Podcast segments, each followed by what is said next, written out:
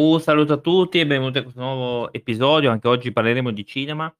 Chiaramente andremo con degli argomenti, ehm, sono tutte delle infarinature, poi se volete potrete anche approfondire, ehm, con dei libri che ne vendono parecchi su questi argomenti. Sul precinema magari no, ma sul cinema surrealista o tutti gli altri generi che ho ho trattato fino adesso, esistono libri, ehm, appositi oppure anche sul web, quindi potete approfondire. Io vi voglio solo dare una piccola infarinatura che spero che possa piacere. Ricordo che tutti gli episodi sono ascoltabili su Spotify, tutti in replica, quindi ogni volta che volete troverete i vari episodi. Direi di partire subito col cinema surrealista, ehm, che è un delle una delle avanguardie del cinema francese degli anni '20 del XX secolo. Si colloca nel periodo tra il 1924 e il 1930 ed ebbe come protagonisti 2 spagnoli, Luis Buñuel e Salvatore Dalì. Il cinema surrealista si caratterizza per un aspro taglio documentaristico, per il richiamo nel mondo quanto più semplice e diretto al cinema primitivo e per evitare l'uso di un montaggio aperto e ritmico. I film surrealisti veri e propri sono molto pochi, secondo alcuni solo 2. Ehm, Un Chien Andalou, che è sicuramente sbagliata la pronuncia, di Buñuel e quello di Salvatore Dalì, che si chiama L'Ange d'Or di Buñuel, quindi, ehm, ovviamente anche questa è sbagliata la pronuncia, quindi praticamente vengono detti solo questi 2, poi vengono citati anche Marcel Duchamp con un Anémique Cinéma, con uno spettacolo ipnotico di dischi rotanti, vengono citati anche Man Ray con L'Étoile de de Mer, ehm, appunto dove cercava un cinema di puro lirismo come poesia composta da immagini anziché da parole. Quindi vengono anche citati vari film.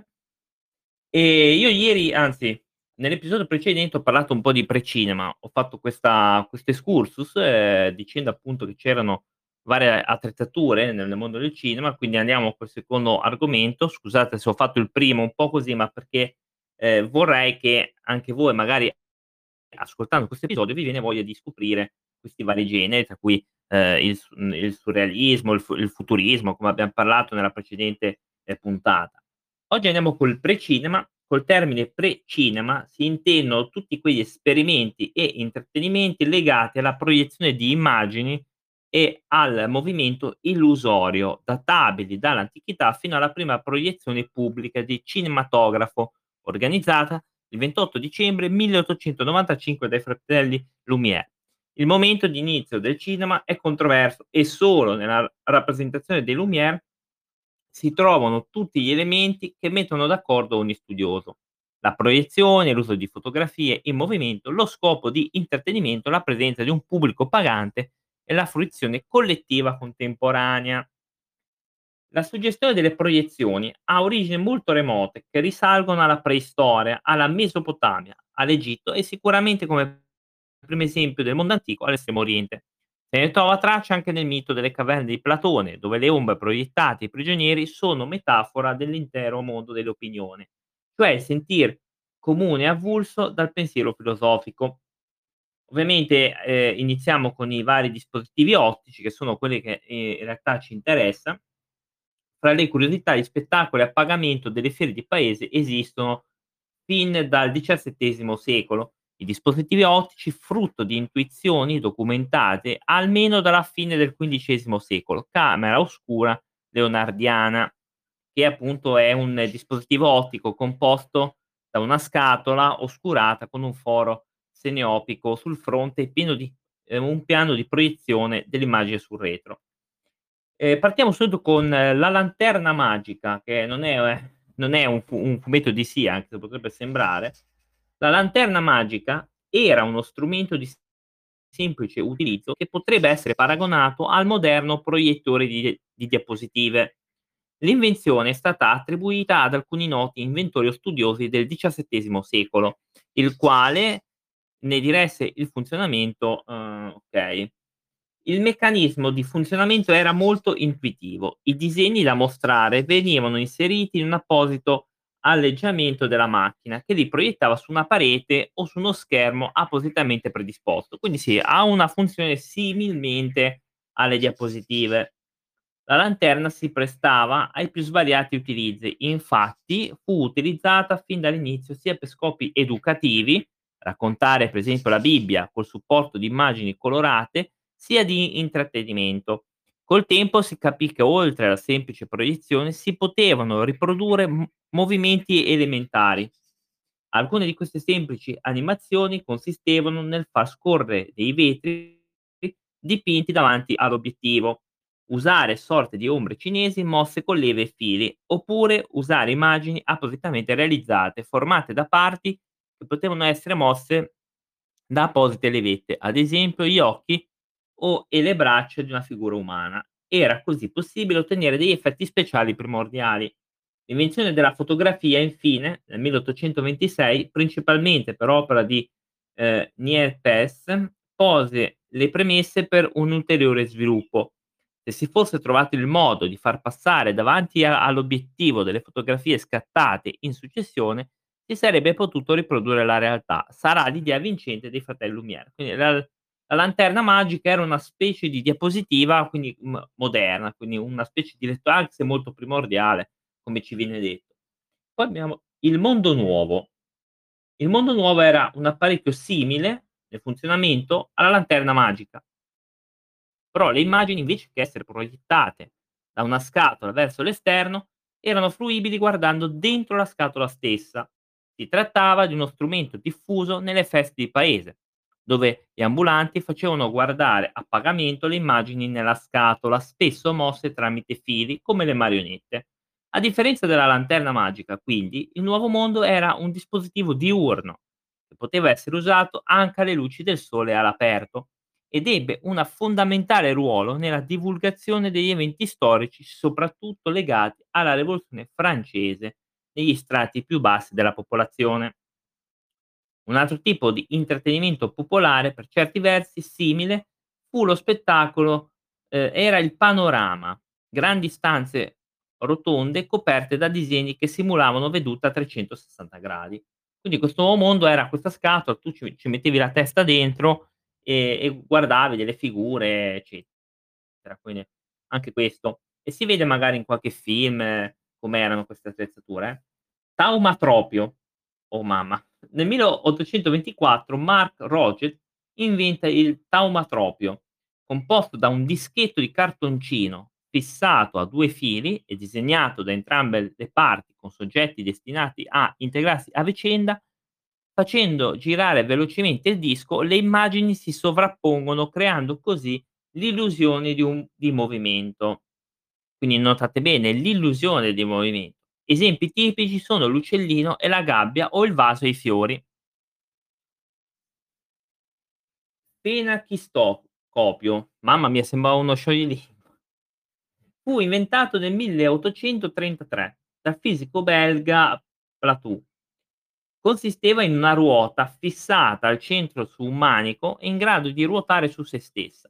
Sulla ruota, a intervalli regolari, venivano praticate delle fessure attraverso cui poter guardare e sul lato interno venivano disegnate delle immagini, anche queste a intervalli regolari. Uno specchio su cui proiettare le immagini completava il tutto. Il movimento veloce della ruota e gli spazi vuoti creavano anche in questo caso l'illusione del movimento. La grande novità sta nel fatto che l'illusione sfrutta il fenomeno della persistenza della visione, che ancora oggi sta alla base della visione filmica. È diretto antenato della pellicola cinematografica, con le immagini montate su un cerchio invece che in una striscia di carta. Quindi abbiamo quindi il, l'antenato quindi della pellicola. Quindi. Poi lo stereoscopio, uno dei dispositivi ottici più diffusi nei salotti ottocenteschi è lo stereoscopio. Lo stereoscopio, anche conosciuto come visore stereoscopico, è uno strumento ottico a forma di mascherina o binocolino e dotato di lenti o di specchi per la visione di immagini stereoscopiche. Sviluppato nel 1832 utilizzando copie di disegni similari e successivamente alla nascente fotografia, lo stereoscopio a specchi si è poi evoluto nel più semplice, leggero e pratico stereoscopio a lenti, successivamente perfezionato nel tempo da altri scienziati ottici ed inventori. Cineografo. Un altro esperimento andato a buon fine fu il cineografo, oggi conosciuto anche col termine inglese flipbook, commercializzato già nel 1868. Il cineografo era una sorta di libro tascabile in cui i fogli si facevano scorrere velocemente tra le dita. La sovrapposizione delle immagini dava l'illusione del movimento. Si trattava di brevissime storie con una vera sceneggiatura e questo era il passo avanti in direzione del cinema, una storia appositamente pensata per essere raccontata attraverso immagini di movimento. Zootropio. Lo zootropio rappresentò un ulteriore sviluppo rispetto al fanechistoscopio nel tentativo di dare vita a immagini in movimento. Fu inventato nel 1834.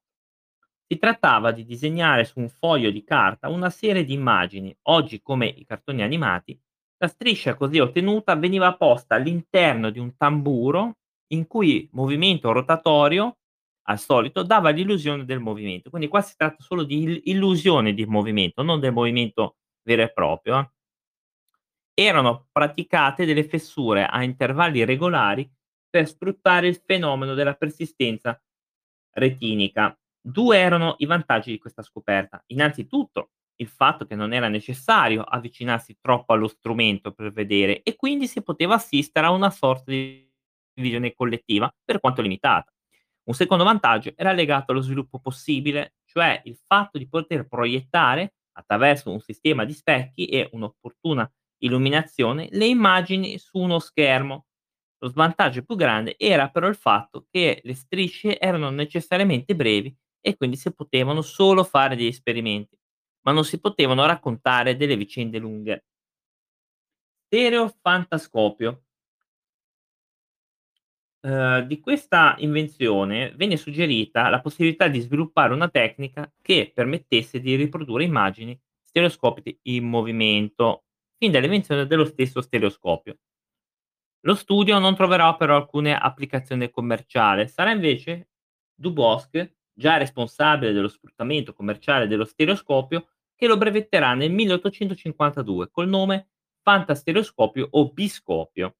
L'invenzione unisce 2 zoanotropio, che abbiamo visto prima, contenenti una coppia di strisce stereoscopiche al visore stereoscopico, ottenendo così delle immagini tridimensionali in movimento. Anche questa. Prassinoscopio e teatro ottico. Nel 1876 Renoir apportò una modifica allo zootropio. Inserì al centro del marchingegno un prisma di specchi su cui riflettevano le immagini. Come per lo zootropio, le immagini erano intervallate a spazi vuoti che all'occhio umano non coglie, migliorando molto le qualità delle immagini. Inoltre aveva capito che se avesse proiettato le immagini del prisma su uno specchio e poi su uno schermo, avrebbe potuto avere dimensioni uguali a quelle reali. Inventò poi il teatro ottico, il precursore diretto del cartone animato. Le immagini fotografiche stampate sui vetrini erano legate in una striscia con sottili pezzi di carta con una primitiva perforazione per favorire lo scorrimento. Quindi qua abbiamo avuto il precursore dei cartoni animati, il teatro ottico.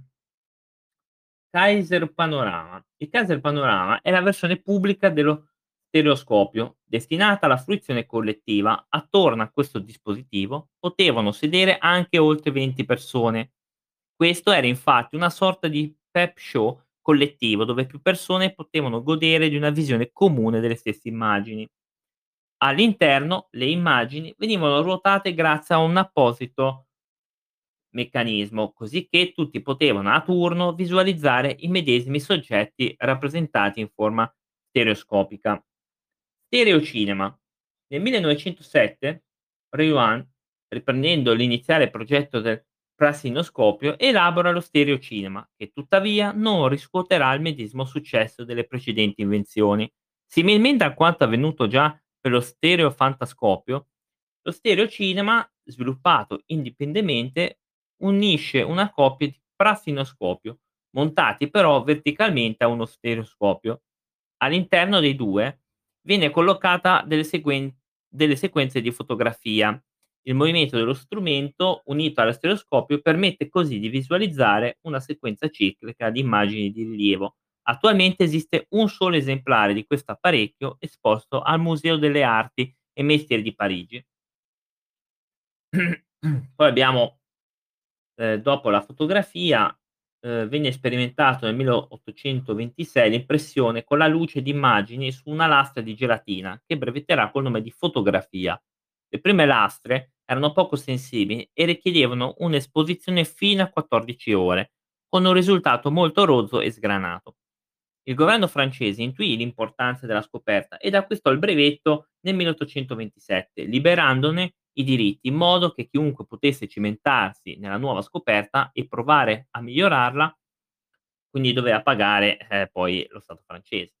La diffusione e i progressi furono veloci, tanto che presto, grazie a nuovi tipi di emulsioni sensibili, si giunse a un tempo di esposizione pari a un venticinquesimo di secondo.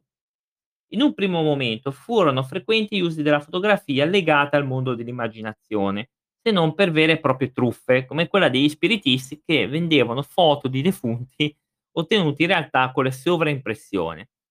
Questa commissione di reale e immaginario, già presente negli spettacoli di Lanterna Magica, venne ereditata anche dal primo cinema. Fotografie in movimento. Notevole interesse suscitava la riproduzione del movimento catturato da scatti conseguenziali, che se viste in veloce frequenza si fissavano sulla retina dell'occhio, dando un'impressione illusionistica del moto, quindi ancora è un un'illusione, ancora. Oltre al movimento illusorio, interessava conoscere anche la scomposizione del movimento e il modo per mettere in sequenza queste immagini. Esperimenti di Muybridge. Edward Muybridge, uno scienziato che lavorava in California, studiò nel 1878 un sistema per ottenere immagini di sequenza collocò macchine fotografiche a distanze regolari in cui scatti potessero essere azionati da fili di lana tesi che un cavallo in corsa tirava incontrandoli su un percorso. L'esperimento venne ripetuto anche con un uomo nudo, ma perché poi nudo, vabbè, in corsa e altri soggetti, ottenendo un movimento scomposto in fotogrammi, che però erano ancora piuttosto distanti l'uno dall'altro. La pellicola e il fucile fotografico, che io non credo che intendano dire che sparano sulla fotografia, non non credo. L'invenzione della fotografia apriva il campo a una possibilità del tutto nuova. Se era possibile riprodurre su una lastra fotografica la realtà, si poteva pensare a uno strumento in grado di scattare una serie di foto così vicine nel tempo da registrare il movimento. Si poteva utilizzare poi la pellicola così ottenuta al posto delle strisce di carta per proiettare quanto ripreso in precedenza. Quest'idea ispirò Marley, che sfruttò il meccanismo utilizzato quel tempo dai fucili più moderni. Riusciva a scattare 12 f foto al secondo, infatti in inglese il verbo scattare è ancora lo stesso di sparare.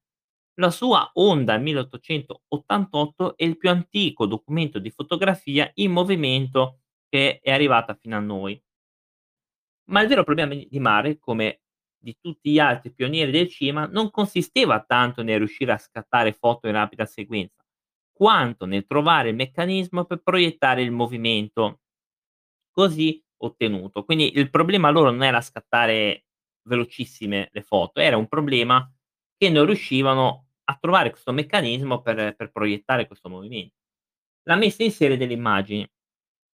La pellicola fotografica di celluloide, che permetteva di mettere in, se- in serie le immagini fotografiche, venne inventata nel 1882. Poco dopo Eastman inventò la perforazione, che su una striscia di 35 mm con 16 fotogrammi al secondo permetteva di non dover più preoccuparsi di cambiare lastra fra una cosa e l'altra. Cinettoscopio. Nel 1891 Edison brevettò il cinettoscopio, una sorta di grande cassa sulla cui sommità si trova un oculare. Lo spettatore poggiava l'occhio su di esso, girava la manovella e poteva guardare il film montato nella macchina su rocchetti. Il termine inglese film indicava la pellicola, cioè il supporto. Più tardi passerà anche ad indicare il contenuto registrato su questo supporto, il film come, è inteso oggi. Si aveva quindi una, una visione mono, oculare come il mondo nuovo che abbiamo visto prima. L'invenzione di Edison veniva portata nelle fiere o in stazioni apposite e la si poteva utilizzare dietro pagamento di un biglietto. Per attirare nuovi curiosi, Edison non ne riproponeva le stesse pellicole, ma ne girava di nuove. Ancora oggi qualcuno discute su chi sia stato veramente l'inventore del cinema e se per la maggior parte degli storici è indiscutibile la paternità dei fratelli Lumière, c'è chi invece ne ascrive l'invenzione a Edison.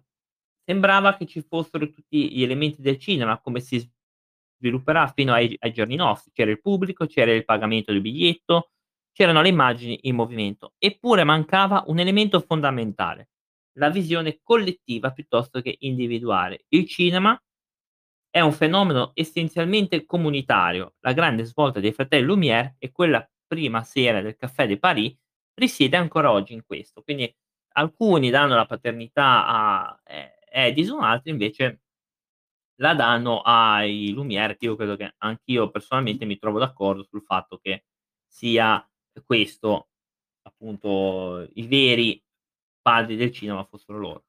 Quindi questo era tutto il pre-cinema, una serie di di attrezzature che sono stati precursori, bene o male, del cinema. Quindi con questo excursus, e poi ho parlato un po' di di qualcosa, ehm, volevo un attimino introdurre nel caso l'argomento, a parte che poi andremo a trattare cinema paese per paese, quindi poi lì ci saranno i nomi pazzeschi.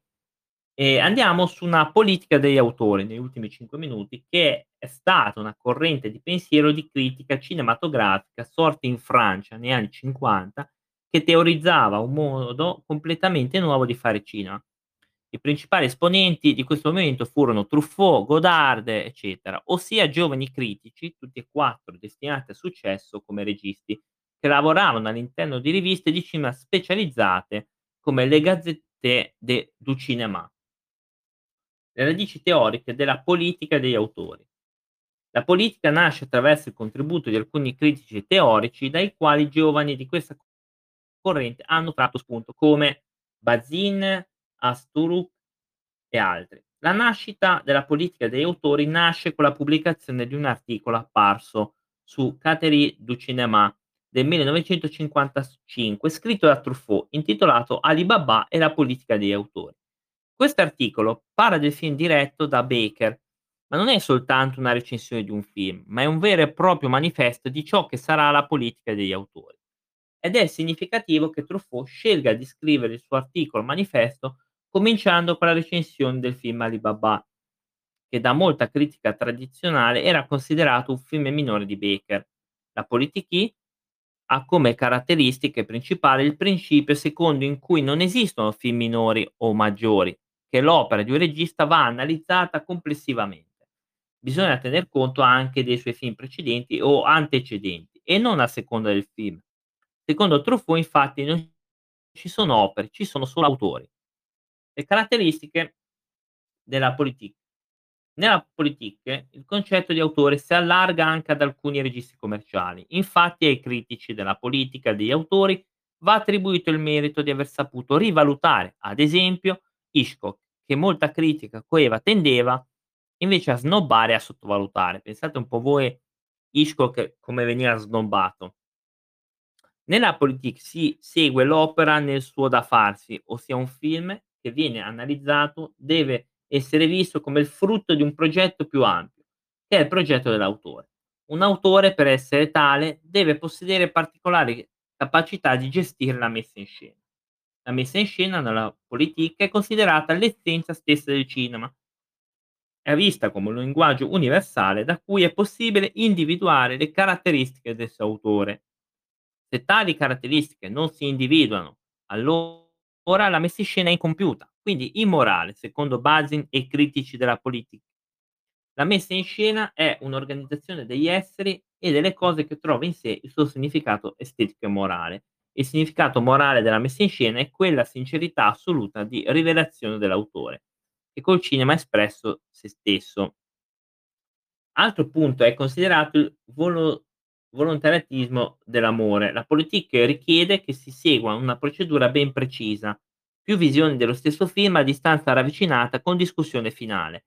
Non bisogna semplicemente provare simpatia o amore per una pellicola, ma farsela piacere questo concetto poggia sull'idea che una visione multipla di un film porterà certamente lo spettatore a farsi piacere il film.